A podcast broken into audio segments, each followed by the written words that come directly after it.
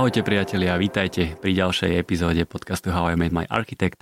Je to druhá epizóda v roku 2024, takže aj v tomto roku pokračujeme. Minulé dve epizódy boli z východného Slovenska, ak ste nepočuli, kľudne si pustite.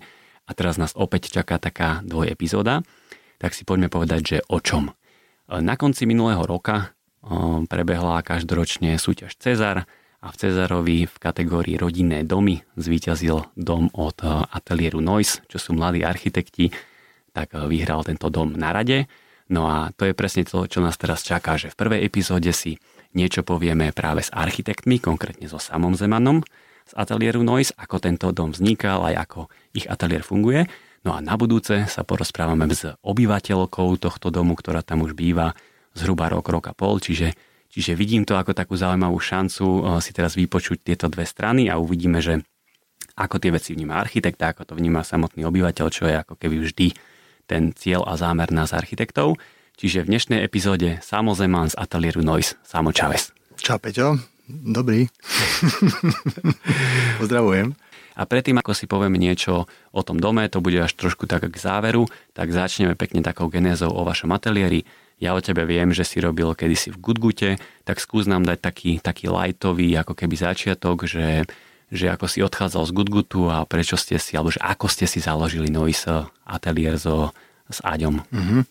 Tak akože ak môžem, tak by som začal možno rovno od školy ešte, lebo ja som v roku 2010 skončil FASTU a po škole som robil rok ešte v jednom inom ateliéri, volali sa ŽL7, myslím, že už ne, neexistujú a potom som stretol Lukáša, tak mimo, mimo architektúru, cez z, z, kamarátku. A tak nejak ma oslovil, že či by som s ním pre nich nechcel robiť. Respektíve na, na skúšku ma zavolal a potom som tam ostal 3 roky. No. Tak som tam 3 roky myslím, že pracoval. Od 2011 do 2014.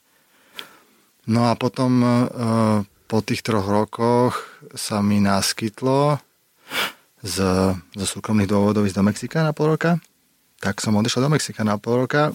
Cieľ bol tam byť dlhšie samozrejme, ale tam zase niečo ani nevyšlo, tak, tak som sa po pol roku vrátil a už som si hovoril, že, že by som to chcel skúsiť sám. E, že tým, že v Goodgute som sa veľa vecí naučil, mal som od, odrobené, mal som aj nejaké vlastné veci aj popri Goodgute, tak už som mal nejaké skúsenosti, tak som si hovoril, že asi, že asi do Goodgutu už naspäť e, nepôjdem, a nevidel som tam veľa možností, kde inde by som sa chcel zamestnať, tak som si hovoril, že nemám moc... E, a ešte teraz takú pikošku poviem, lebo ja som kedysi, neviem, kedy to bolo, počul nejaké rádio, kde niekto rozprával, nejaký etablovaný architekt, že, že keď si ateliér nezaložíš do 35 rokov, takže je potom veľmi ťažké. Tak som to akože pušoval, nech to do tej 35 stihnem. Ale to je tá mantra, hej, že... Akože mal som to, bol to, mal som to v hlave, hej. Niekto má také s deťmi, že keď si nezaložíš ateliér pred deťmi, tak už to potom nestihneš, alebo už je to iné. Vieš, ono to trošku dáva zmysel, lebo my sme to, ja som to nakoniec s Andreom, ten Noise sme založili 2016 oficiálne, čo je teraz ešte len 8 rokov, 7, 7,5, 8. Tuším, ak dobre tam. A stále mám pocit, že by sme boli nejak akože úplne rozbehnutý ateliér.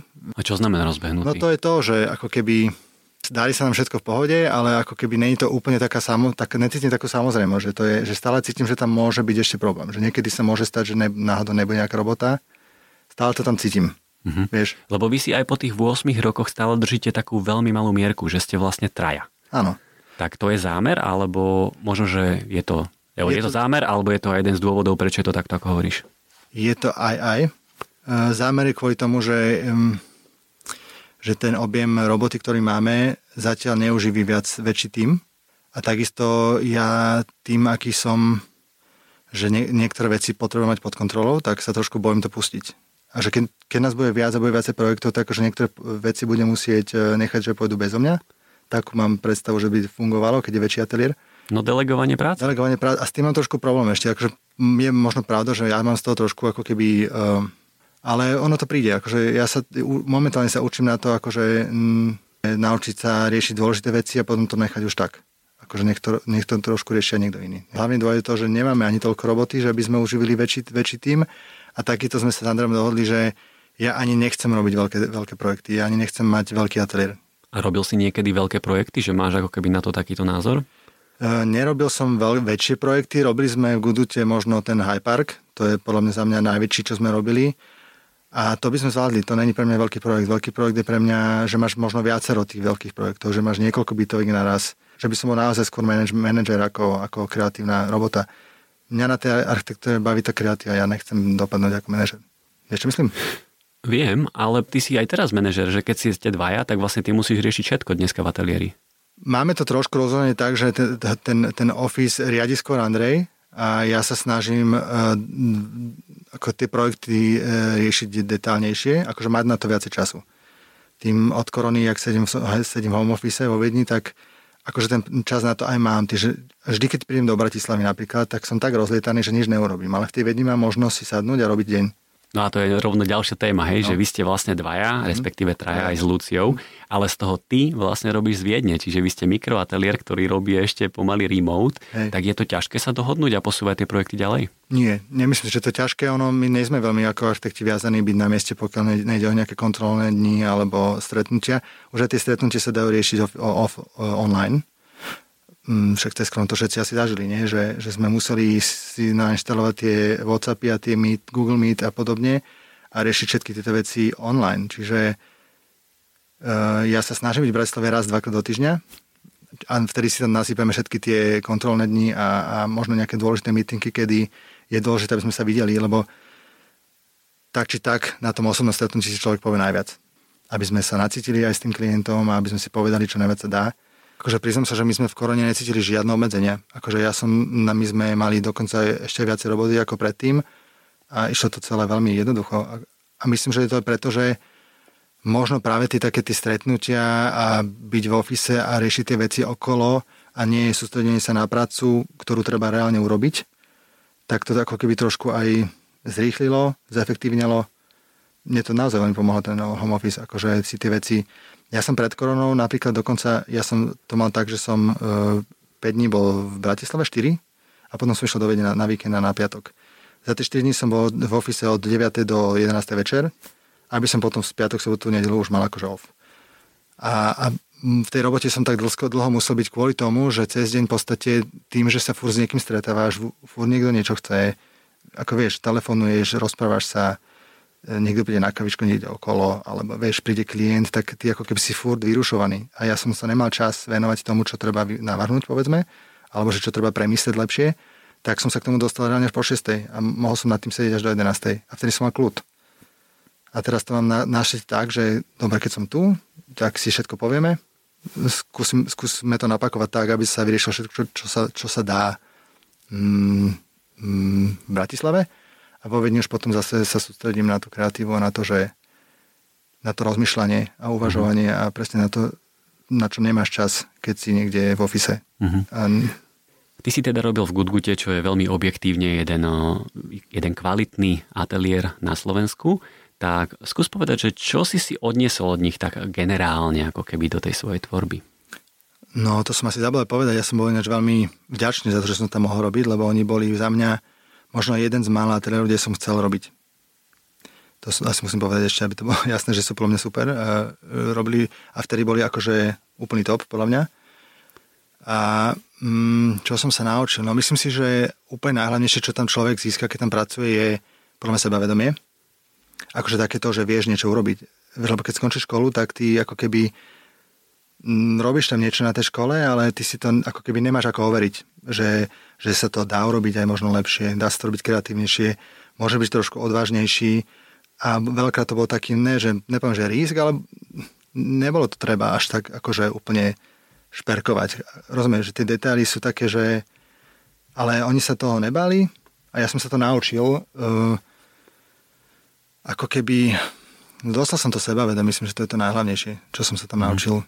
No aj napriek tomu si po troch rokoch ako keby to chcel robiť inak nepovedal, že inak, chcel som to už robiť ako keby sám. Mm, sám za seba, možno. A ja by som akože povedal, že možno bolo aj trošku hlúpe z mojej strany, že som takto robil. Myslím, že je rozumnejšie ostať ešte niekde, ak sa to dá, čo neviem, či bola v Goodwoode akože situácia, že robiť niekde a popri tom si robiť svoje veci. Mám pocit, že som tam tak vyťažený, že som tie veci svoje moc čas nemal robiť, jedine, že na úkor svojho voľného času. A tým, že ak človek starne, tak ja už som aj, mal aj iné veci, nechcem robiť len architektúru v živote, tak ako keby nechcel som venovať všetok voľný čas na to. Ale akože myslím, že to rozumieš, ako sa do toho skočiť úplne e, ako keby sám. No dobre, ale čo je teraz tá chyba? Čo vlastne lutuješ? Lebo keby si to neurobil, tak možno dneska nemáš Finančná. 5 rokov bol veľmi náročný finančný. Finančne. Akože keby som nemal support e, rodičov, nie finančný, ale minimálne, že som mal kde bývať, tak by som to neutiahol, podľa mňa. Hmm. Toto ináč hovorili aj chalani z Kuklica Smerek, že to, mm. si to firkali doma na byte len kvôli tomu, že mali kvázi takýto byt k dispozícii, že nemuseli platiť nájom a vedeli sa ako keby rozbehnúť z pomyselnej nuly niekam. Je to tak, myslím, že toto bola vec, ktorú som, ktorá ma pár rokov trápila.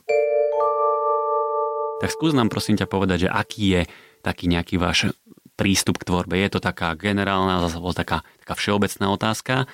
Skús prosím ťa. Nemám nejaký špeciálny prístup k architektúre, nemám tam nejaké špeciálne, nemáme tam nejaké špeciálne mm, pohľady alebo niečo, čo to do toho chceme dostať zatiaľ, lebo myslím si, že by som chcel mať niekedy nejaké také, akože dostať tam viac, ja neviem, poetiky a podobne.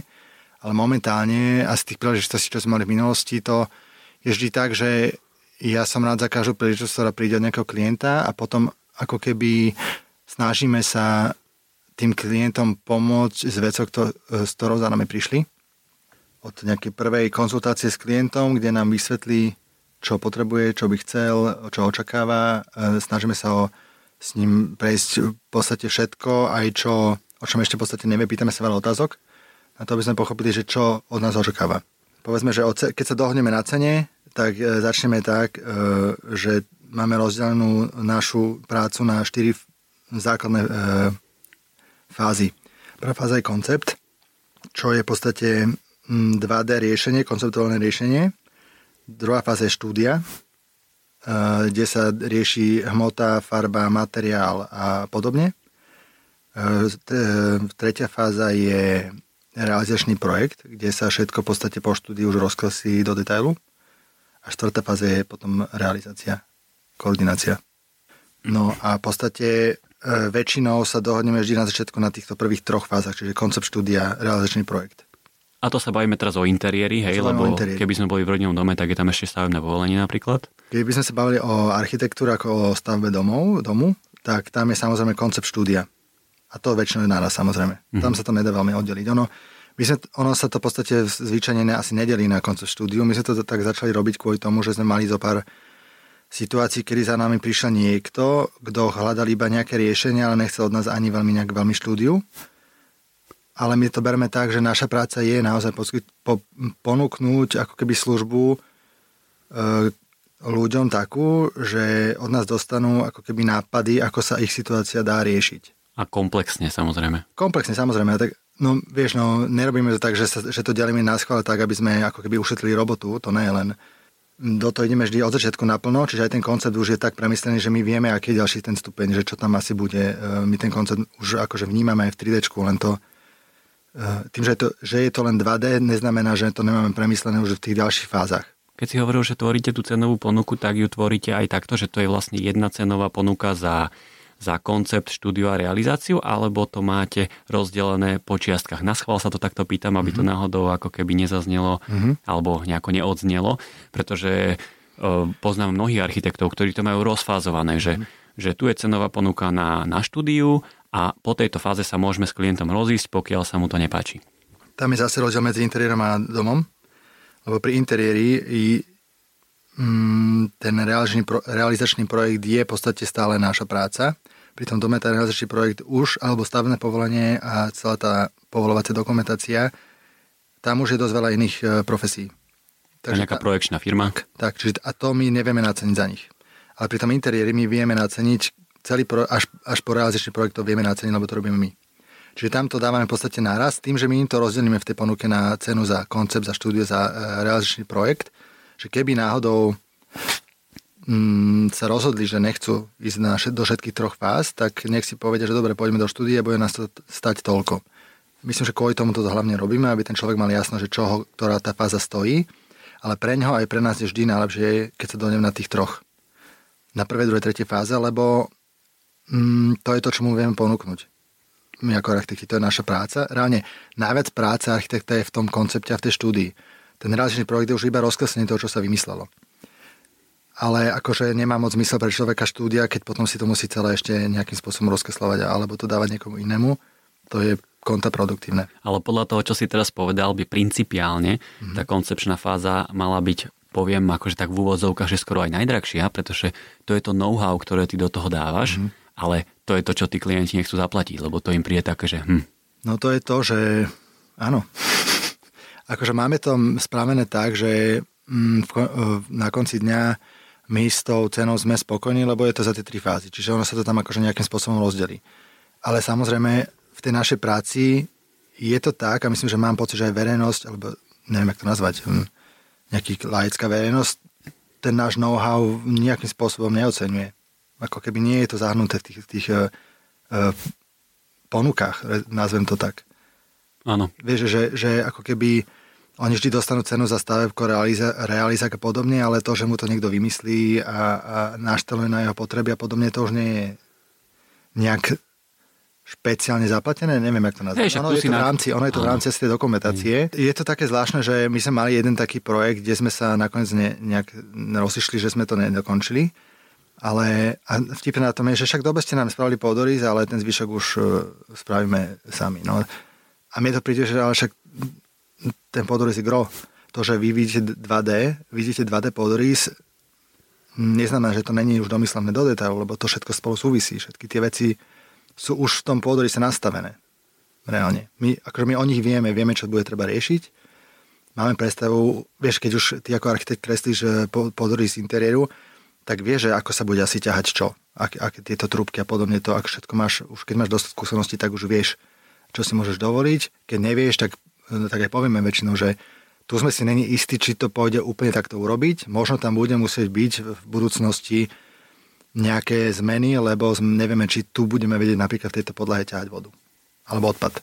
Chápeš? Ale už, už to ako keby máme vymyslené. Už v tom 2D to je reálne vymyslené. Ale to je ten prvý koncept, ktorý je v podstate najlasnejší. Je to, je to fáza prvá a tam je to celé viac menej, ale vieš, teraz nechcem povedať, že, že v tej ďalších fázach už sa nič nerieši. Vymýšľa sa furt, len musíme na niečom stavať. A, stav, a my chceme stavať už na niečom dobrom. Čiže preto sme to aj rozdelili na ten koncept štúdia a realizácia, aby sme spolu s klientom našli najvhodnejšie riešenie pre ňoho, ešte v tom, v tom 2D, aby sme sa nepúšťali do štúdie, aby sme sa nemuseli vrácať vždy o krok dozadu, že ešte nejaká zmena v podorise, ešte nejaká zmena v podorise, tak sme to rozdelili tak, aby sme v tom koncepte už vyriešili minimálne tú 2D, minimálne tú, tú, e, tú schému, ten koncept na to, aby sme sa už nevracali, aby sme ten základ mali už daný a potom už sa bavíme o tom, že aká bude skriňa, či tu bude skriňa, alebo aká bude farba, aký bude materiál. To sú všetko veci, ktoré nám koncept no, nemenia. No tak toto, keď takto vysvetľuješ tým klientom na tých stretnutiach, tak mám pocit, že toto je pochopiteľná záležitosť, čiže zo svojej skúsenosti tej dlhoročnej, ktorú ty už máš, tak eh, máš pocit, že, že klienti alebo ľudia na Slovensku oceňujú naozaj hodnotu architekta a majú na ňo peniaze? To je ťažko povedať. No myslím, že po tom, ako skončíme a všetko je hotovo, tak to oceňujú. Ale medzi tým sú minimálne pochybnosti a predtým sú úplne pochybnosti. Že, lebo ja zase rozumiem, že veľká väčšina ľudí nás, asi aj na, neviem, či len na Slovensku, neviem, či to je takto, ale myslím, že oni nevedia, čo je naša práca. Myslím, že tá, tá, tá väčšinová predstava je to, že si kreslíme nejaké obrázky a potom to niekto dá dokopy. My sa preto snažíme, akože by som chcel byť profesionál v tom, že keď nás niekto osloví, tak chcem mu dať minimálne už od tej podcenové ponuky ako keby profi produkt, aby ten človek chápal, že aby videl od začiatku, že my vieme, čo robíme. Máme to rozdelené na fázy preto, aby ste tomu najviac, najlepšie pochopili a aby ste chápali, čo je naša práca, čo môžete od nás očakávať, čo nemôžete od nás očakávať, lebo ono to zase v konečnom dôsledku není lacné. Že oni do toho dajú veľa peňazí a nevedia, čo za to dostanú. Čiže keď niekto dostane za, za veľa peňazí nejaký 10 zdrapov papiera, tak je to vždy také, že fakt, že toto má stálo toľko to tisíc peňazí. Takže je dôležité, ako keby, aby ten človek eh, od začiatku chápal, že čo je naša práca, aby videl ten postup, aby videl, že sa posúvame stále a že ideme k, k tomu cieľu. Čiže je dôležité, aby ten človek bol od začiatku informovaný, aby to s nami, aby to s nami v podstate od začiatku tvoril, je to tiež pre nás dôležité, že ten človek je pre, minimálne pre mňa dôležité, aby ten človek chápal, prečo sme urobili aké rozhodnutia, aby zase, aby sa nevracal aby rozumel, že čím sme si prešli. My dokonca máme aj taký systém, že on sa ku každej tomu konceptu, respektíve ku každej fáze, a to nielen v tom koncepte, ale v tej štúdii máme rôzne fázy, akože rôzne ako keby konzultácie, nazvem to.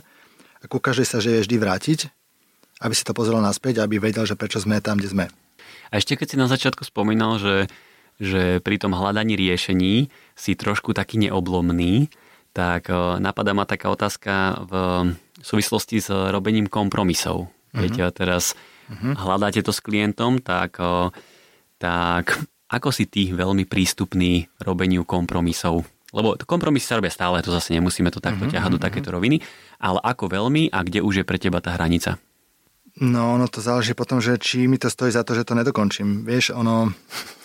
Ke, no to je to, že e, ja som podľa mňa není neoblovný. Ono tak možno... Ne, ja si myslím, že som dosť soft. Ako, len som neoblovný v tom zmysle, že ako keby potrebujem vedieť, že prečo niektoré rozhodnutia nechcú, že prečo nechcete že vieš, my si prejdeme v tom koncepte možností. A keď ja viem, že jeden koncept je lepší, tak akože nepustím to len tak. Poviem mu, že OK, že chápem, že chcete toto, ale budem dosť dlho ako by vysvetľovať, že prečo si myslím, že toto je lepšie a že si to treba rozmysleť. Lebo podľa nášho názoru je toto lepšie. Čiže moja neobľúbnosť spočíva v tom, že ako keby mm, nehonem sa hneď pri prvej námietke.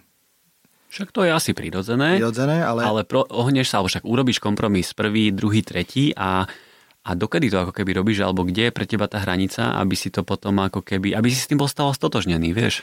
Vieš čo, ale vieš, že sa mi ani, ani, sa ani nestalo, že by som sa musel nejak veľmi ohýbať v tomto? Možno práve ten proces toho, že to máme rozstupňované a že ideme na to veľmi postupne a že v každom jednom kroku je ten človek 100% e, zúčastnený a možno aj preto, že tie rozhodnutia, ktoré robíme, alebo návrhy, alebo ja neviem, kreatívu, nazvem to, nie je len ako, že tak vycúsaná z prsta, ale ona na niečom stojí. A stojí väčšinou na veľmi logických a možno aj na tej údržbe a možno aj na tom, že um, na cene už, už nad tým vždy rozmýšľame. Tieto veci máme podchytené, tak my sa pri, v tých fázach vždy povieme, že toto možno je drahšia možnosť, toto je možno lacnejšia možnosť. Zase až tak veľmi ohybať sa nemusím, lebo lebo tie kroky, ktoré robíme, sú založené na, na nejakých faktoch a nie na mojich predstavách.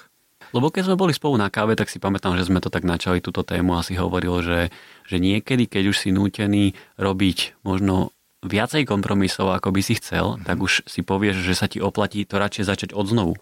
No občas, sa, občas áno, občas to tak akože, ale tak to sú nie, že úplne, že celý projekt znovu, ale povedzme, že mm, snažím sa, keď už tam je toho veľa, alebo že keď tam je ako keby bordel, tak ako pozrieť sa na to znovu. Že už s tým, čo viem po tých fázach, že čo ten človek chce a zrazu chce niečo, čo, čo, čo mi tam nepasuje, tak mu poviem, že OK, akože rozumiem, že prečo to chcete inak, ale potom nebolo by lepšie potom to celé urobiť ešte inak a ten pre, pre, pre, zmením tak, aby to, čo chce nakoniec, sa tam dalo urobiť. Rozumieš mi? Rozumiem, rozumiem. Že ako keby, uh, keď sa už dostanem do situácie, kedy naozaj na niečom trvá, tak sa to snažím vrátiť tak ďaleko, aby mi to dávalo potom to rozhodnutie zmysel. A ako veľmi do toho vstupuje ten fakt, že vy často navrhujete o, ten projekt pre súkromného klienta, to znamená, že je to jeho Mhm. A preto ako keby toto je veľmi silný faktor, ktorý do toho vstupuje, že ty mu ponúkaš niečo, čo on bude používať a preto si tak veľmi trvá na tom svojom, čo potrebuje. Ja tomu totálne rozumiem, lebo my si akože No, je, súvisí to so všetkým. Zaprvé, sú to tie peniaze, tá, tá vec nestojí málo, robiť si interiér, dom, to, sú, to je veľa peňazí. A, teraz, a keď si to človek robí pre seba ako súkromník, tak sú to jeho peniaze a, a on má nejaké predstavy o tom, ne, ani ne, že predstaví, on nejakým spôsobom žije, funguje a je na niečo zvyknutý. Má povedzme aj niekoľko, veľa rokov a už má možno aj nejaké ako keby pokazané návyky, povedzme. Čiže ako keby je zvyknutý, že neviem, ja neviem, sedačku chce mať e, oproti oknu. No a to nevždy sa dá urobiť napríklad. Tak teraz ako keby mojou úlohou je, že sa snažíte presvedčiť, že prečo to musí byť opačne. Alebo že na, nejakým spôsobom zlobiť na to, že ten jeho napríklad zlý návyk, alebo Ale musí byť vyslovene zlý, vieš, že je to proste len nejaká osobná preferencia napríklad. No, no dobre, ale také ma niekedy dosť rozšľujú, lebo viem, že je to proste preferencia, že to není realita. Vieš, tak v tomto som taký, že ale dobre, to, to samozrejme s klientom neriešim. Ja si to tak akože súkromí, že tak kašlom na to, e, končím a potom si hovorím, že no dobre, tak na druhý deň sa na to sadnem a poviem, že dobre, ako viem spraviť to, aby bol spokojný. Ešte raz sa opýtam ale trošičku inak, mm-hmm. lebo táto vec súvisí aj s dôverou. Mm-hmm. Hej, čiže máš pocit, že vaši klienti vám dávajú vysokú mieru dôvery alebo takmer kompletnú dôveru, pretože to podľa mňa je alfa omega od toho úspešného alebo neúspešného výsledku. No, nie. Samozrejme, že nikto, kto príde a nepoznáme sa, v nás ne, nemá veľkú dôveru. A myslím že to je zase tá výhoda tej našej, našej formy spolupráce s nimi, že si, tú, že si tú dôveru budujeme. Tými jednotlivými fázami si tú dôveru budujeme. Lebo, lebo zrazu vidí, že, že to, čo mu hovoríme, dáva zmysel a keď to ako keby v tých fázach pokračuje smerom, ktorým chce, tak náberá aj na dôvere v tom, že OK, oni naozaj asi vedia, čo robia. E, ten proces, ktorý trvá mesiace, to není, vieš, to je mesiace, tak e, ako keby náže, čo je, čo si ja viem predstaviť, je, že mu niečo hovoríme a nakoniec je to inak. Tak to samozrejme ti potom človek neverí. Čiže ako keby um, ten proces toho budovania od, od nuly s nimi spoločne a nie ako keby, že tu máte návrh, tak to by to malo byť, ale že to od začiatku kreujeme s nimi, tak ako keby buduje dôveru, lebo to, čo mu hovoríme, mu dáva zmysel a má to vo finále aj ten akože želaný efekt.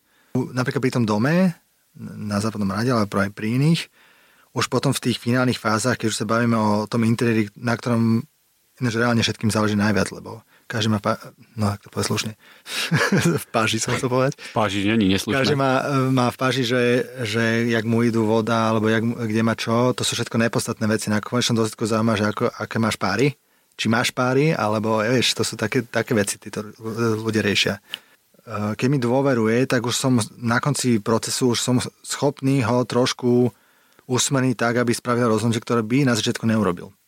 Lebo vie, že mu asi neklamem a že chápe, že, na, že my sa naozaj snažíme im dať čo na, tú najlepšiu možnú kvalitu, ktorú, ktorá sa dá dosiahnuť, lebo to je naša práca.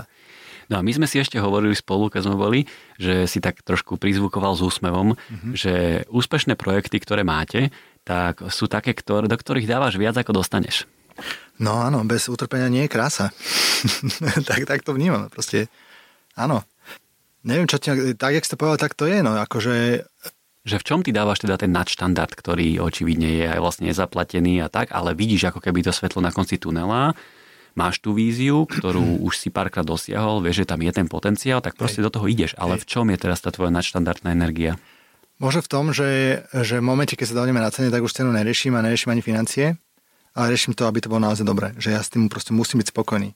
A to potom znamená, že ku koncu projektu už tie financie sú už dávno vyčerpané, ale ja ten projekt potrebujem už ne ani pre ňo, ale aj pre seba dokončiť tak, aby som bol s tým spokojný. Čiže sedím nad tým aj dlhšie, ako by som mal, aby to nakoniec dopadlo dobre.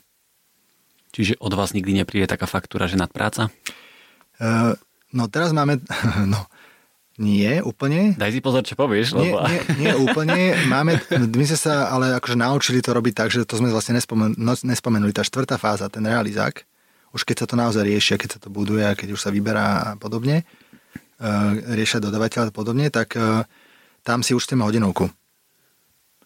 A to sme si povedali, že to asi musíme začať takto robiť, lebo tam by potom bolo extrémne veľa nadčasov, ktoré nám nikto nezaplatí. Čiže ak sa vie, alebo napríklad keď sú nejaké zmeny uh, v projekte, alebo že nie z mojej strany, ale od klientovej, že zrazu povie, že ja som si to rozmyslel, chcem asi niečo iné. OK, není problém. Ja nájdem zase najvhodnejšie možné, najvhodnejšiu možnú alternatívu. To niečo trvá, ale to bude treba aj zaplatiť potom. A vieš, a to je to, že ja nechcem, aby mal pocit človek, uh, klient pocit, že ho nejak trestáme tým, že si robí zmeny. Nie, ale zase musí to byť tak, že že keď tie zmeny sú, tak e, musia byť aj trošku zaplatené. Ale to máme v podstate v poslednej dobe, posledné dva roky možno začneme takto, že na hodinovke riešiť tie mm. koordinácie. Preto sme to robili inak, bol to väčšinou veľký problém. Ešte povedzme si ešte prosím ťa k týmto fázam časy. Hej, mm. keď hovoríš o štúdia, koncept, mm. realizácia, hej, že ako, ako tieto fázy u vás trvajú časovo. Pýtam sa to preto, pretože často sa stáva, že klientovi samozrejme horí čas, hej, a teraz ty máš vidinu aj nejakého pekného projektu, ktorý by bol reálne aj dobre zaplatený, ale klient proste chce, že joj, za mesiac a pol to musí mať hotové ten byt, lebo už sa stiahujeme. Tak koľko u vás trvajú tieto časy na jednotlivé fázy? Popravde každý príde vždy s veľmi nereálnym predstavami o čase, o, o tom, koľko tie veci trvajú. Máme to, myslím, že napísané aj na stránke, keby si niekto chcel pozrieť, ale um, neviem, neviem, že či ja si to pamätám presne. To bude, povedzme, že mesiac. Ale tam treba, a, a to vždy každá upozorňujeme, že to je proste iba nejaký akože odhad. Tam je, záleží od toho, že ako si rozumieme, ako rýchlo človek reaguje na naše návrhy, lebo niekedy to vieme za dva týždne hotové. Lebo si to pínkame jeden deň, druhý deň a, a hotovo len niektoré si potrebujú viac času, takže tak ako si klient nájde čas e, na, na revíziu a potom my to okamžite samozrejme potom zapracujeme a potom zase revízia. A, čiže záleží to dosť aj na ňom. Keď už máš ten koncept, tak tá štúdia potom už ide trošku jednoduchšie, takže tam No nič, štúdia trvá určite mesiac, dva. V štúdiu už sa naozaj rieši detaily, na ktorým ľuďom závisí. Pri tom koncepte to je napríklad jednoduché v tom, že každý chápe, že ako ten, ten priestor funguje a vie povedať, že toto mi vyhovuje, toto mi nevyhovuje. Pri tej štúdii už sme pri veľmi subjektívnych otázkach a teraz, že čím sa mu páči červená, či sa mu páči takáto farba, či chce drevo. Alebo... To sú všetko veľmi subjektívne veci, ktoré, e, ktoré treba konzultovať a pred tým pádom to trvá dlhšie. Takže to je určite mesiac, dva. A pri realizeku, ak máme kompletne do, doriešenú štúdiu, tak to trvá 2, 3 mesiace ďalšie. Uh-huh. Ale to sa bavíme zase, že neviem, že môžete si zase, treba si to pozrieť na stránke, ale tie realizáky sú naozaj do, do úplného detailu. Akože naozaj to máme rozmysl- vymyslené tak, že keď e, sa človek to rozhodne uh, bohužiaľ robiť bez nás, tak od nás dostane realizák, podľa ktorého to vie urobiť a má to aj možnosť do, dopadnúť dobre, ale vie si to aj napríklad naceniť uh, celkom ako keby detálne na základe toho realizáku, lebo dostane kompletne ako keby výkresy, e, jak mm. pri stavebku, tak pre interiér napríklad dostane veľmi detailné, mm. de, de, veľmi detailnú dokumentáciu.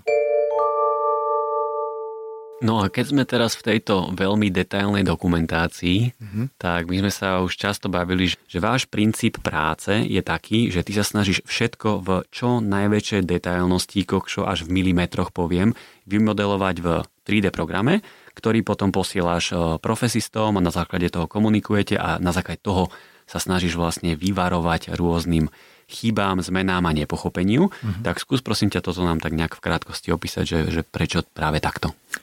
No lebo je to pre mňa ako keby forma minimálne kontroly. E, tam v tom, v tom 3D rozhraní má človek e, ako keby na, na očiach kompletne všetky súvislosti.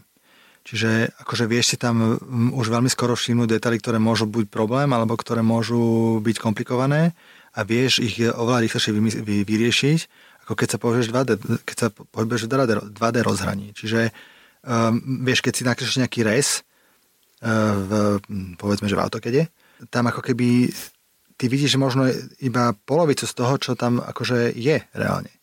Lebo ty nevidíš, že sa tam tie, povedzme, že tie roviny stretávajú, a, aké plochy tam vznikajú. To sú všetko veci, ktoré vidíš až v tom 3D. Čiže ja to potrebujem ako keby už v tej štúdii, už v podstate od konceptu ja to modulujem reálne a ideme na to um, cez 3D, aby som to vyskladal od začiatku, jak, je povedzme, jak soch, akože nech je to vyskladané od začiatku do, od detailu po detail, od, od, od materiálu, všetko nech je to spolu nejakým spôsobom súvisí Eh, lebo dosť veľakrát sa hráme s tým, že povedzme, ja neviem, že, že, že výška prekladu a pod to je presne eh, stolarína a teraz mi to ide po, po, po obvode celého do bytu, povedzme, tak to nemá šancu urobiť v dadečku. To musíš mať v podstate stále na očiach, lebo ty ako náhle spravíš jednu zmenu povedzme vo výške parapetu nadpražia, tak sa ti to všade musí zdvihnúť. Keby som to v tom 3D modeli eh, neurobil, tak ja si niektoré detaily nevšimnem a zrazu sa ti to rozsypáva pod, pod rukami, že, že ako keby strácaš kontrolu nad tým, lebo tých súvislostí tam veľa, že, že, si, že není podľa mňa možné si ich uvedomovať. Čiže ty nevyklikávaš eh, nejakú stolarinu v AutoCADe, ale všetko je teda v 3D programe, ktorý posielaš a spoliehaš sa na to, že všetci profesisti, všetci výrobcovia, dodávateľia si to pekne prerežú, pozrú, opýtajú sa a takto si to pinkáte. Presne tak a je to pre mňa aj ako keby forma um, um, uľahčenia mojej práce. Lebo v podstate reálne ja to vyskladám už v 3D od začiatku a potom už nemusím rozkreslovať strojno, ono už to už je celé rozkreslené. Ja už keď mám hotovú štúdiu, tak mám reálne vystavané aj stolerinu.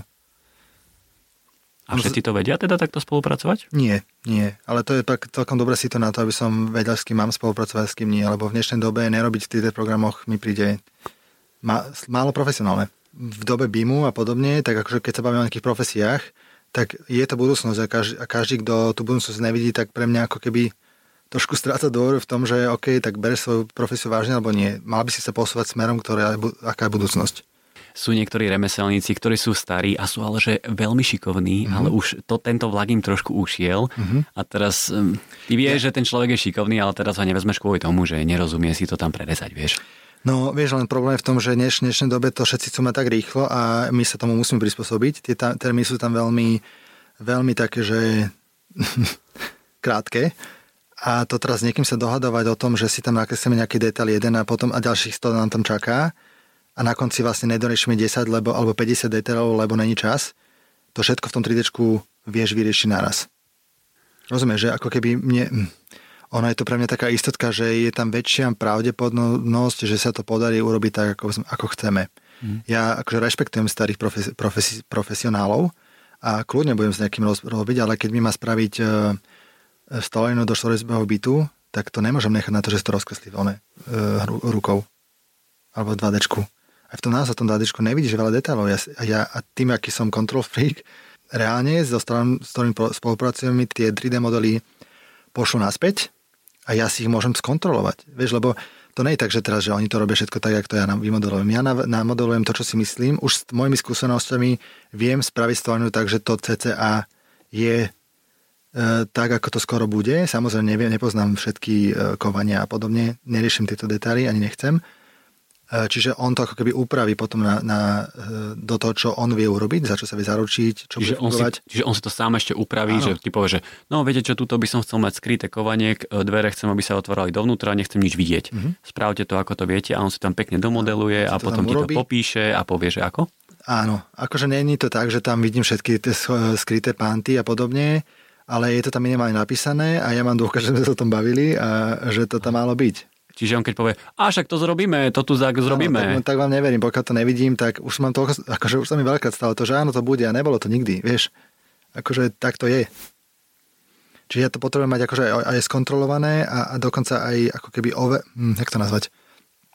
Ne, že overené, ale ako keby niekde zapísané, že takto to bolo dohodnuté. Čiže že keď to tak nebude, tak máme ešte dokonca ako keby dôkaz o tom, že sme to riešili. Rozumieš? A dejú sa niekedy takéto ťahanice? A už ne. Už nie, lebo už robím s ľuďmi, ktorí to robia v 3D. Mm-hmm. Čiže aký je vlastne, dobré, teraz nejaký záver z tejto celej témy remeselnej, že, že ako si nájsť takýchto dobrých remeselníkov? Je na to nejaký kľúč, alebo len proste tým krvopotným eh, časom a skúsenosťami ste si to tak vyštrngali? Myslím, že tých ľudí už je viac a viac, lebo, to je, lebo sa tomu proste ľudia prispôsobujú, alebo každý si, keď to niekto urobí, tak si je vedomý tých výhod a už sa nemôže vrátiť späť k tomu kresleniu 2D. Mne možno stačí, že si ten, že si ten 3D program skúpi eh, bez licencie, nie kúpi bez licencie, že si ho proste iba stiahne, že si to iba pozrieť v tom. To mi stačí aspoň zatiaľ. Keď niekto v tom nerobí, mi stačí, že keď si to tam vie do detailu pozrieť, stále lepšie, ako keď e, ja mu pošlem 2D nejaké a on si z toho vyvodí, čo, čo, čo si myslí, že tam je. Lebo tam nevidí všetky tie detaily. Nájsť si profesionál, ktorý robí v týchto 3D programoch, no to je ťažké. Moc to, takých nebolo, teraz je ich podľa mňa viac. A teraz sa, vieš, bavíme o stolároch, vieš. Ale... Mm-hmm. A máš pocit generálne, že už všetkých, alebo všetky typy remeselníkov mm-hmm ste v tomto obsiahli, že nechýba vám nejaká teraz nejaký dodávateľ, s ktorým stále neviete, ako keby no, dobre, tak konsenzus? teraz akože nekreslíme si rúžové, jak to povie, nepozrieme sa na to cez rúžové. Myslím, že taký, zatiaľ máme stolára, ktorý je taký, že v tom robí a viem, že už je veľa stolárov, ktorí v tom robia. Takže to už je safe, to už pro mňa není problém si nájsť. Minimálne môžete mať kľudné svedomie, že sú ľudia, ktorí v tom robia a keď vám hovorí, hovorí niekto, že v tom nerobí, tak viete, že sú tam takí, čo v tom robia, tak si akože stojte za svojim. To je za mňa tak akože rada. Ale napríklad oceliari nerobíme 3D. Ja mu síce posielam uh, e, 3D model, ale on si to stále bude kresliť, ak chce. Ale to som ochotný, takže dobre, že oceliar to není zase až také, nepoviem, že to není komplikované, ale nie je tam toľko tých detailov ako na tej, stol, na tej stolarine. Čo teraz nám takí tesári to nazvem, čo nám robili akože čas domu, ktorá je drevostavba, tak aj tí od nás dostali one 3D model. Aj stavba od nás dostali 3D model. A už to budem robiť tak, že každý, kto chce na niečom robiť, s nami spolupracovať, tak minimálne budem musieť vedieť čítať 3D model, vedieť si ho otvoriť a pozrieť si to. Toto je akože minimum, ktoré budem, akože požadujem, lebo fakt, akože v dnešnej dobe. A poďme sa podľa mňa presunúť teda k tej druhej veľkej téme a to je teda rodinný dom na rade, za ktorý ste získali minulý rok Cezára a o ktorom sa teraz budeme rozprávať s tebou. V budúcej epizóde sa budeme rozprávať s Anetou Lunter, ktorá už tam rok a pol býva. Takže teraz z pohľadu architekta, to, o čom sme sa teraz rozprávali, o tých detailoch, kvalite materiálov, ja som v tom dome bol dvakrát, takže to som tam aj videl, bolo to tam odvnímateľné. Tí, čo to nepoznáte, tak si teraz ťuknite na Instagram. Ja už sa tam budem snažiť dať pár fotiek tohto domu, aby ste vedeli, o čom sa rozprávame.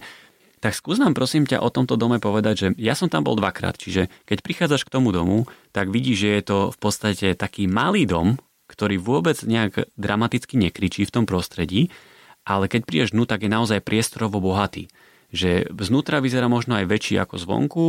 Použili ste tam, poviem to tak pracovne, taký princíp priestorový možno od Adolfa Losa Raumplán. To znamená, že sú tam také rôzne vyposúvané úrovne, niekde je nejaký zvýšený priestor, niekde znížený, že to je taká tá priestorová bohatosť.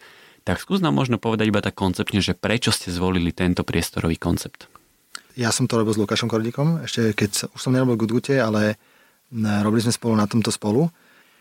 No na to, aby som si to uľahčil, tak e, keď tam dáš link na ten dom, tak si to prosím pozrite, tam sú dobré schémky, tam je veľmi detálne vysvetlené, ako to bolo koncepčne vybudované. Ale tá, ten, tá round plánovosť, to, že tam tie miestnosti majú rôzne výšky, vyšla z riešenia, ktoré bolo, ktoré bolo možné. My sme potrebovali prepojiť, urobiť e, obytnú plochu na sváhovitom teréne, kde je záhrada za domom. Čiže sme ako keby nemali na výber, my sme museli obytnú plochu dať na, na ako keby dozadu, ísť o poschode nižšie a tam vy, vybudovať ako keby obytnú plochu a potom zvyšok už z toho vy, e, vyvstal sám. A takisto snažili sme sa tam ako keby dostať čo najviac kontaktu s exteriérom, lebo tým, že je to malé, tak tam boli dosť veľa takých tmavých rohov. Tak sme to vyposúvali, povyberali tú hmotu tak, aby tam vznikli také nejaké pátia a možnosti presvetlenia toho interiéru z rôznych svetových mm-hmm. strán. Ono naprvu to znie trošku komplikovane, čiže keď ste teraz to začali prezentovať tým klientom ako tú predstavu, tak oni tomu rozumeli? Myslím, že tam nebol úplne... Pro... My sme akože ten koncept vymysleli dosť rýchlo. Ono to bolo čo inéž je taká nejaká možno zaujímavosť, ale väčšinou, keď sú projekty dobré, tak oni idú veľmi do, jednoducho. Akože keď si človekom rozumieš, s klientom a keď ťa počúva, keď ti dôveruje a keď si možno schopný architekt, tak ako keby to ide pomerne jednoducho. My sme v podstate sa nikdy nevracali. My sme vždy išli postupne. Začali sme, my sme vymysleli, ja som s Lukášom vymyslel ten koncept toho domu v podstate hneď nejakým spôsobom a odprezentovali si, aké tam vidíme možnosti na to, aby sme dospravili to, čo od nás chcel. A, a na tom sme už nabalovali, tak ako som ti vysvetlil predtým tie fázy. Podobne to fungovalo aj tam, čiže ako keby nebol tam vôbec problém toho prijatia z klientovej strany a teraz som zabudol, čo si sa pýtal reálne. Čiže kľudne sa môžeš posunúť do tejto otázky, že akí boli Lunterovci a klienti a akú mieru dôvery vám vložili. Čiže okay. bolo vidno, že ako keby museli sa na vás v tom spolahnuť. No, ďalšia vec je, že e, ja sa s Janom poznám, my sa poznáme pred, on za mnou prišiel, sme kamo, kamoši. Čiže tam už tá miera dôvery bola. Vedel, že, že som e, robil v Gudgute, pozná prácu Gudgutu, čiže vedel, že čo môže očakávať. Myslím, že sa tá, tá možno tá spôsob práce, alebo teda projekty Gudgutové, na ktorých som ja robil, sa mu páčili, takže dôvera tam bola od začiatku. Jano tam ako keby on je tak, myslím, že je taký, že, že si nechá povedať. On je rozumný človek a pokiaľ mu dáš nejaké niečo, čo, sa, čo je zaujímavé, tak to zobere. Ne, ja, akože nebol tam nikdy problém s tým. Ale potom si hovoril aj to, že, že vlastne už tú samotnú realizáciu riešila skôr Aneta. Lebo Jano na to nemal čas. Tak áno, eh, ten, ten, vieš, do štúdie to bolo len tak, že sme sa prestretli a povedali si, že ako čo a to je OK, ale potom už rieši všetky tie veci, čo sa týkajú realizácie, tak to je akože extrémne množstvo otázok, rozhodovaní. Um, je to dosť, je to viac roboty už, čiže to už potom asi nechal na netu, no. Jano. A to sme išli za neto a tom sme si to akože dosť rozumeli, mm-hmm. musím povedať. A tiež ako keby na to, koľko rozhodnutí tam bolo, tak veľkú väčšinu nechala kompletne na, na nás. A možno to má vlastne súvisieť s tým, že sme to mali celé od začiatku vymodelované v 3D modeli. Čiže ja som, ja som všetko konzultoval tak, že videl všetko v súvislostiach. Čiže to je po mňa úplný základ. Omega, alfa a omega toho úspechu je aj v tom, že som, s klient, že som s nimi v podstate konzultoval všetko v tom 3D rozhraní. Bolo mi povedané, že ten dom si stavujú raz, že túto sa šetriť tak nebude.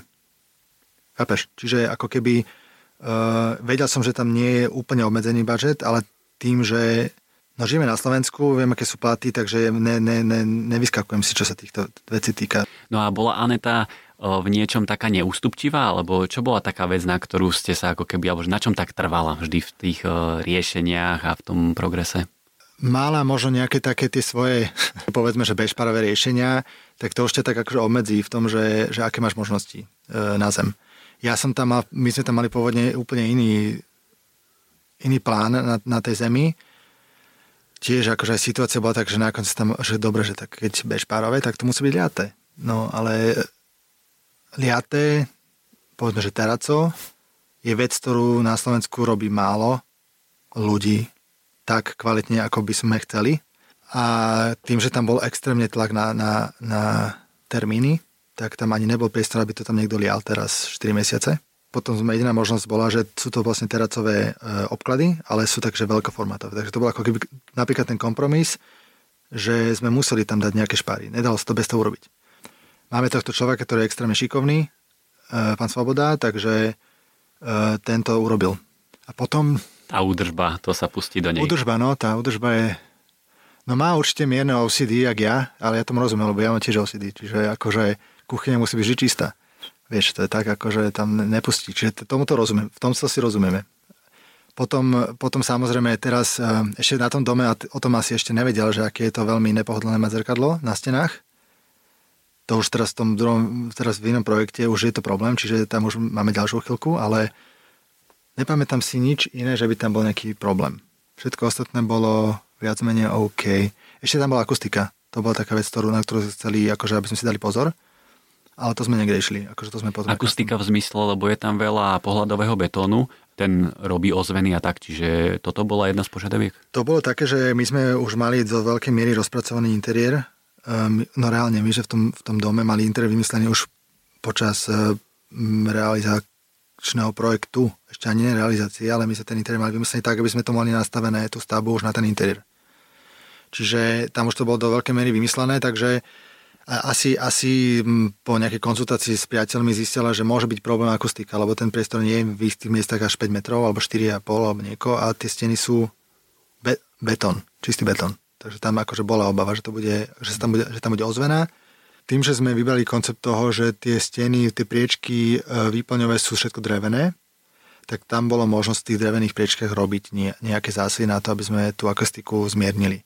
Ale keď riešite takúto akustickú vec, tak ako odhadneš ten, výsled, ten výsledok? Pretože to ťažko povedať, či to bude fungovať. Vieš, že tu si poviem, že tuto to navrtáme takto, no však malo by to, vieme, že to nejaký zvuk zachytí, ale bude to fungovať, nebude to fungovať, že ako sa táto vec vyhodnocuje alebo vyhodnocovala? Lebo to ti nemá kto overiť. No nemá ti to kto overiť, možno by aj mal, ale neviem, koľko by som dal za nejakú štúdiu akustickú. Um, myslím, že sme do toho išli, aj sme sa na to na tom dohodli, že tak správame, čo vieme nejakým spôsobom to fungovať bude a potom doriešime. No tak potom tam možno tie závesy nejako keby to bol veľký problém. Najvýraznejším prvkom v interiéri je obrovské ocelové oranžové schodisko. Tak otázka číslo jedna bude taká remeselná, že to schodisko je extrémne hutné. Keď som tam bol, to som sa študoval, že je také, také fakt masívne. Mm-hmm. Tak o, že kto vyrábal to schodisko? Vieš čo, my sme mali ešte predtým jeden projekt, kde sme mali také trošku viac komplikované schodisko a to našťastie nám klient odporučil niekoho z... On je zo Zlatých Moraviec a pri Zlatých Moravce sú Jaslovské bolnice, kde našiel ľudí, ktorí asi robia ocel pre e, atomovú elektráreň a tých si zavolal, aby mu spravili to schodisko. To schodisko spravili veľmi pekne, boli veľmi ako keby vecní, profesionálni e, a ja som si povedal, že to s nimi skúsime, tak sme zavolili tento firmu Technomont zo Zlatých mora, či z, asi z Jaslovky Bohnic, alebo tak. Ale nie, oni sú z Mochoviec, ne, ne, Mochovce. Si hovoril, doteraz si hovoril Jaslovské, No ne, lebo sú Zlaté Moravce a vedľa sú Mochovce, ne Jaslovské. Mochovce sú. Hej, tak je to z Mochoviec? No, myslím, že Mochovce, hej. Oceliari pre atomovú elektráreň. No, tak, to znie to lepšie. pochop, tak som to pochopil, že áno, že tak, tak to robia. Tak, tak som, ja, som chcel, aby to schodisko bolo kotvené v podstate iba na, ako, ako, ako rameno. Že to sú také trojramenné schodisko a je to kotvené iba ako keby kolmo na, na tie betóny. Lebo poslužne sú tam steny, do ktorých som kotviť nechcel vôbec. A tie schody sú dokonca odsadené o 3 cm z každej strany. Takže ono to vlastne je kotvené iba na koncoch toho ramena. Hej. A toto je niečo, čo som si všimol aj ja, že ono v tej masívnosti to schodisko trošku tak levituje, takže preto sa na to na schvál pýtam, že takto veľmi konkrétna odpo- odpoveď, otázka, odpoveď. A ešte mi povedz, že kto vyberal teda oranžovú farbu, alebo či to bola nejaká dlhá diskusia v tom, v tom dialogu. Myslím, že ešte už v štúdii sme vedeli, že to bude nejaká farba, že to by to malo byť nejaký výrazný prvok, lebo je to v podstate najväčší odkaz toho, ako je, aký je koncept toho domu.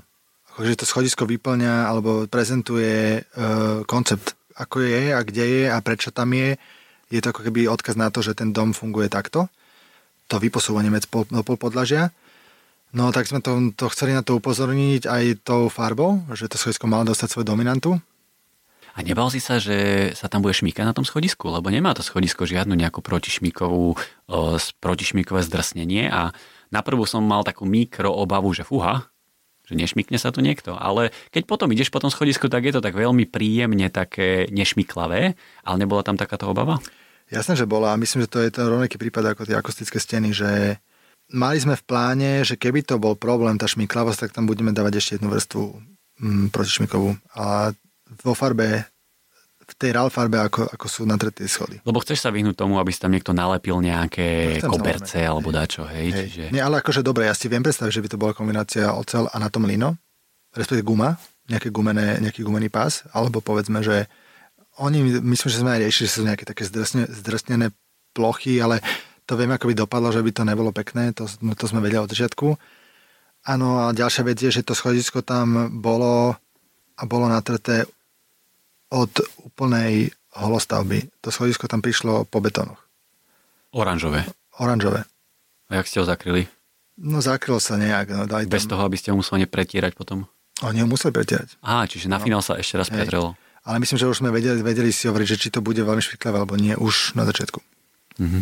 Ale tá obava tam bola a myslím, že to, tým, že to potom pretierali asi trikrát alebo dvakrát, Mhm. tak uh, nejakou epoxidovou farbou, tak to je také trošku, no nepoviem, že gumené, ale není to, není to úplne šmiklavé. Túto otázku som sa pýtal aj Anety. Mhm. Tak skús mi povedať teraz ty za seba, že ktorý priestor v tom dome je taký tvoj najobľúbenejší? Lebo ja som si istý, že ty ako architekt máš nejakú tú víziu, aj keď si v tom priestore nežil, ale vieš si vyhodnotiť, že tomuto priestoru verím, toto by mohlo vyzerať fajn e, preto, lebo tak ktorý priestor toho domu máš ty rád alebo mal si rád? No to je ťažká otázka, lebo je tam podľa mňa dosť. Ale však daj, kľudne daj jeden alebo dva a už si v tom dome aj bol, tak vieš si to vyhodnotiť, že či je to naozaj Hej. tak. No mne sa páči, asi by som extrémne rád sedel za tým stolom, Jedalenským? jedalenským.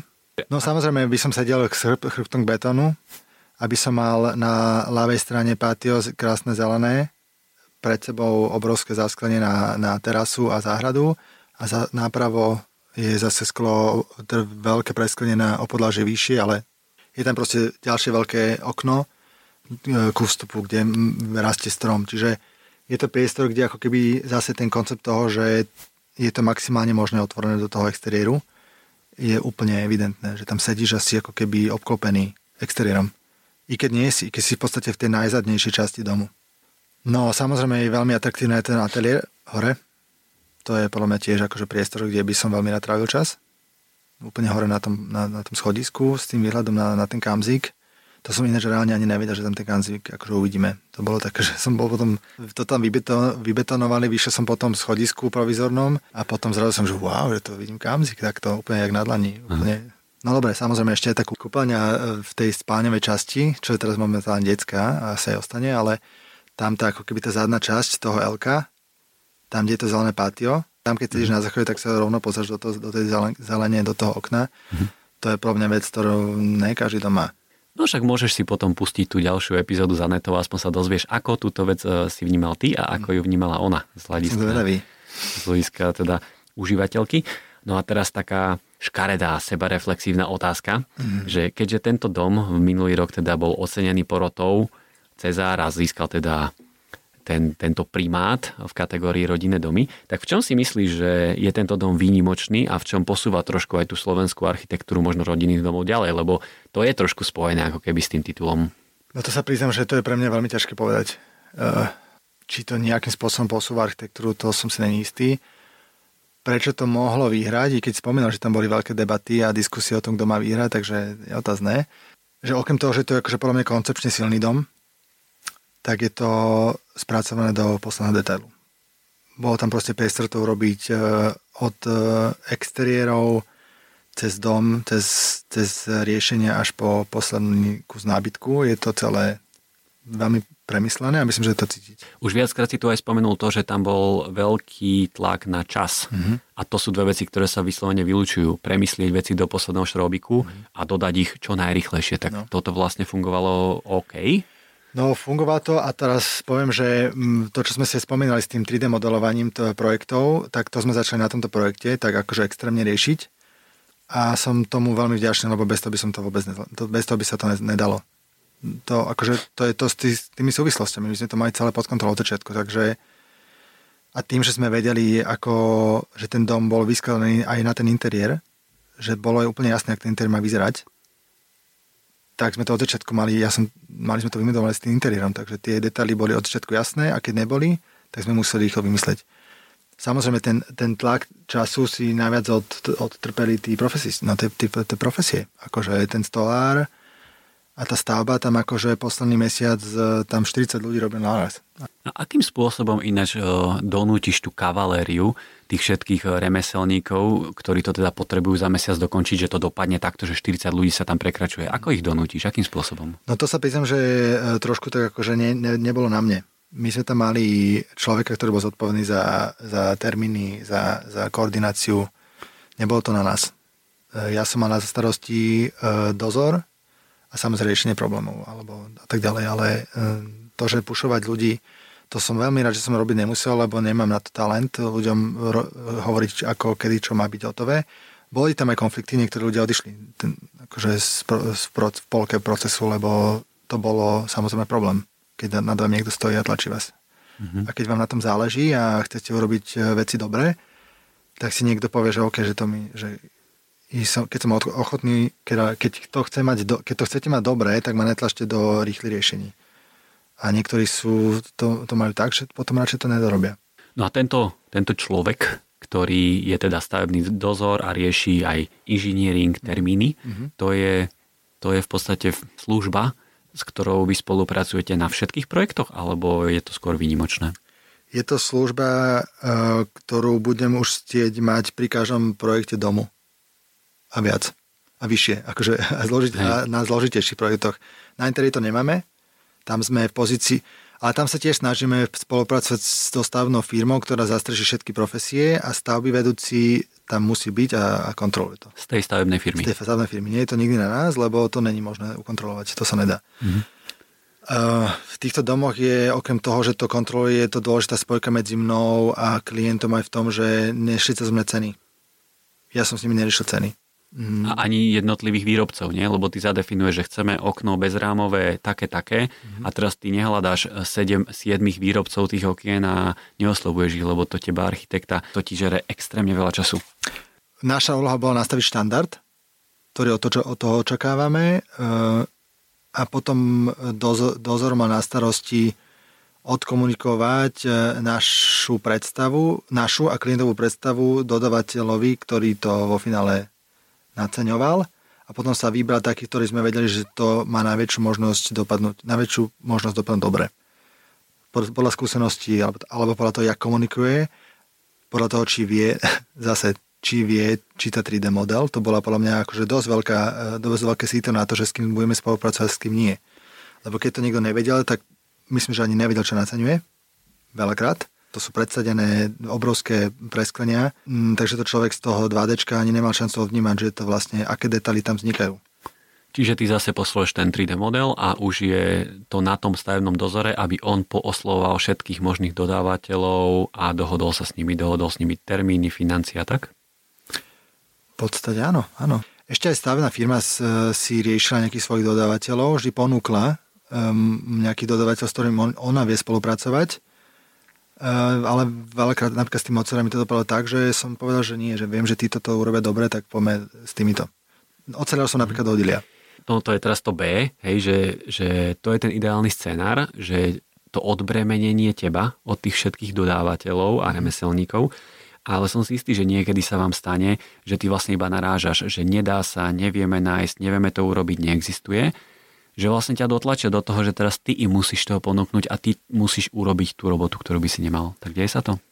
Deje sa to, jasné. Celý, celý no tá, ocel, tá, čo to je, jak sa to povie, Oceliarina? Jak to bude? No, tak to bolo také, že to sme si, to som si odrobil. Tá minimálne, že ten plot a tie, tá posledná brána, ktorá je tam kompletne na mieru, lebo mi bolo ponúkané riešenie, ktoré boli škaredé, alebo proste ne, neexistuje, lebo tam bol koncept, že tam nemá plot ani byť.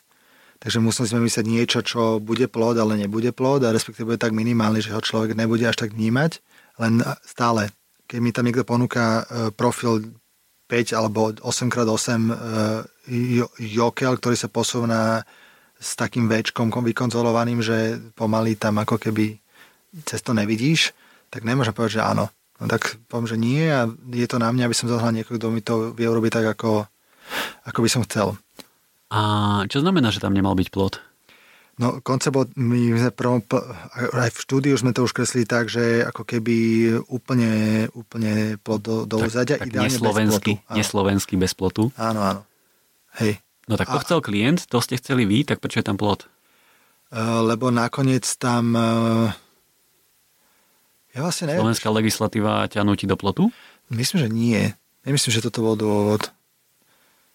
Ale priznám sa, že teraz sme úplne prekvapil. Vôbec ne, neviem. Že, ne, ne, ne, ne, akože teraz som sa čudujem sám sebe, že, že prečo vlastne tam ten plod je, lebo nakoniec sme, asi, asi aj klient nakoniec tam nejakú formu plotu chcel. Hej.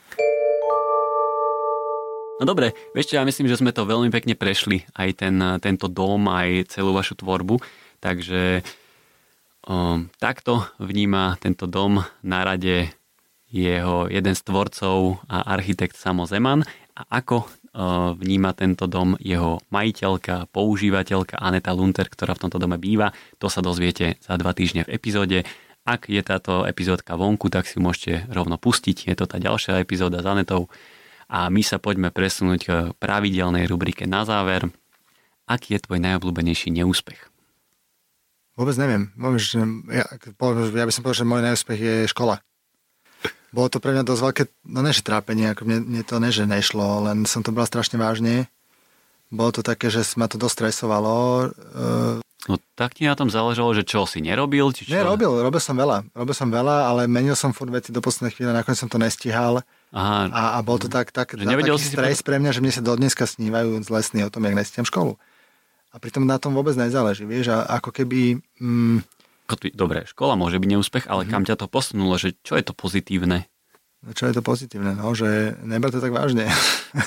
A máš pocit, že teraz to už nebereš tak vážne? Neberem to vážne už, ne, ne, ne. ne akože... Tak to je fajn, to, to ti uznám. To je fajn, no je to fajn. Neviem, či to fajn, čo nie je fajn, lebo možno by som to mal brať vážnejšie, ale... A však berieš to, toho, jasné, že to berieš vážne, ale že sa z toho nepone. To sa z toho nepototo, ale napríklad uh, vo svojom voľnom čase už netravím čas uh, architektúrou, ani si nečítam, ani, ani tie, snažím sa vo svojom čase, vo svojom voľnom čase robiť veci, ktoré za ktorou nemajú nič spoločné.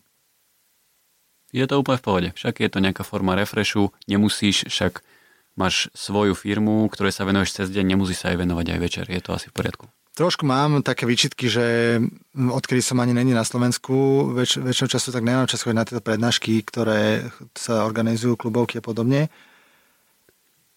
Takže to ma tak trošku mrzí, že sa, tomu, že sa tomu nemôžem viac venovať, lebo to ťa asi má tendenciu posúvať, e, len, e, len hovorím. No, tak, tak Ale mal... prihrejem si trošku polievočku, že vďaka tomuto podcastu vieš, čo sa deje aj v slovenskej architektúre.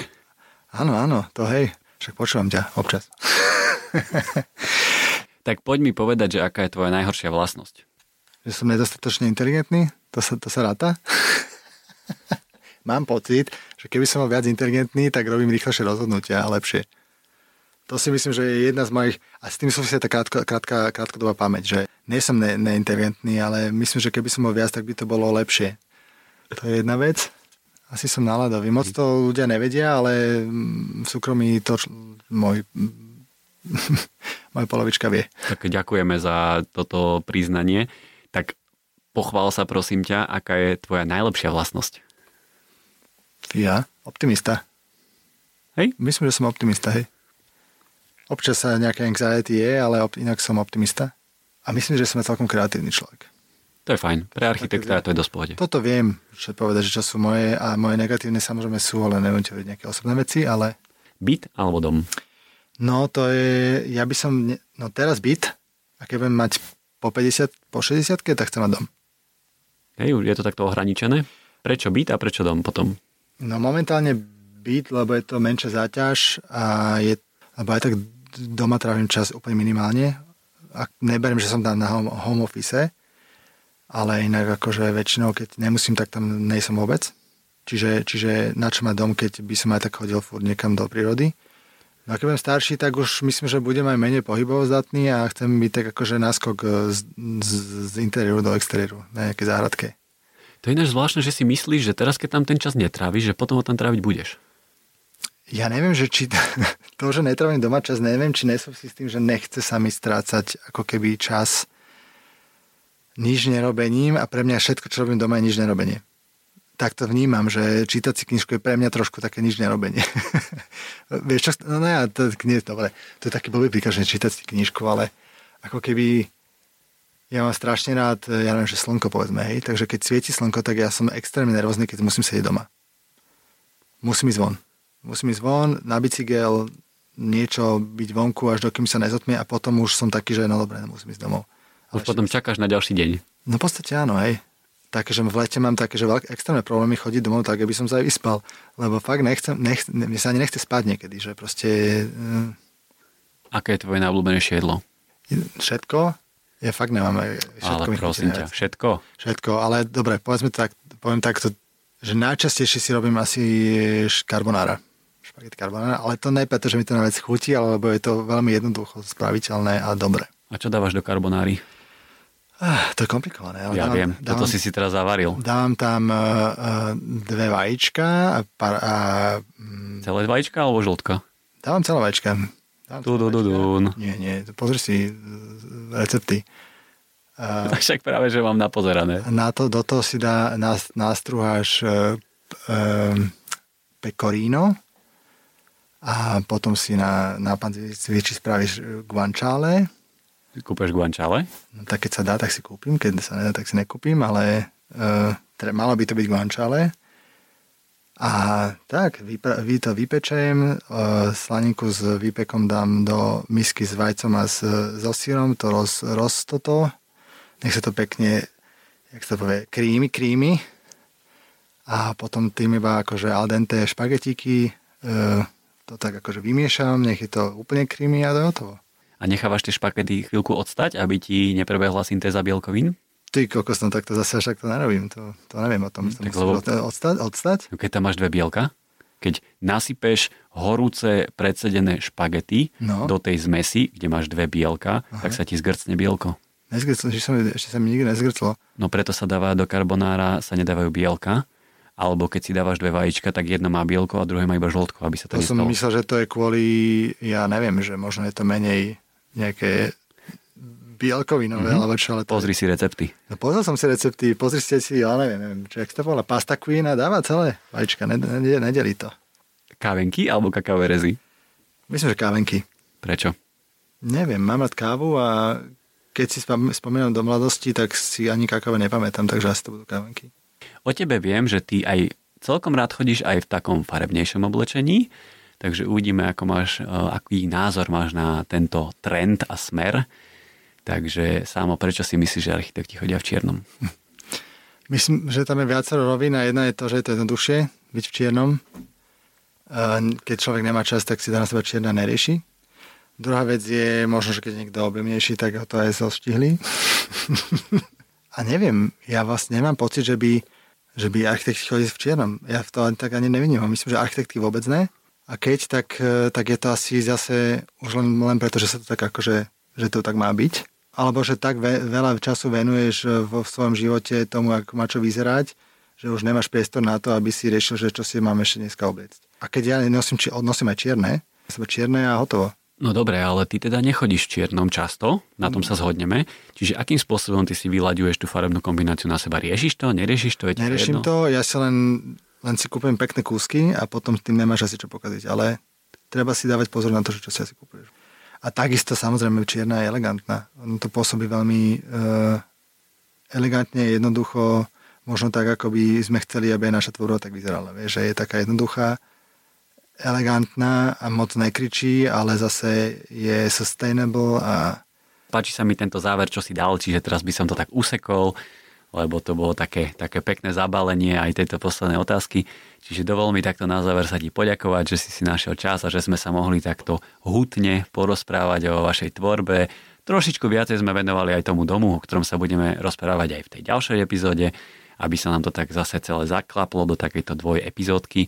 Takže ďakujem Samo, že si takto došiel a povedal nám viac o sebe a o, o tvorbe Noise architektov. Ja ďakujem za pozvanie. Dúfam, že som nekecal blbosti.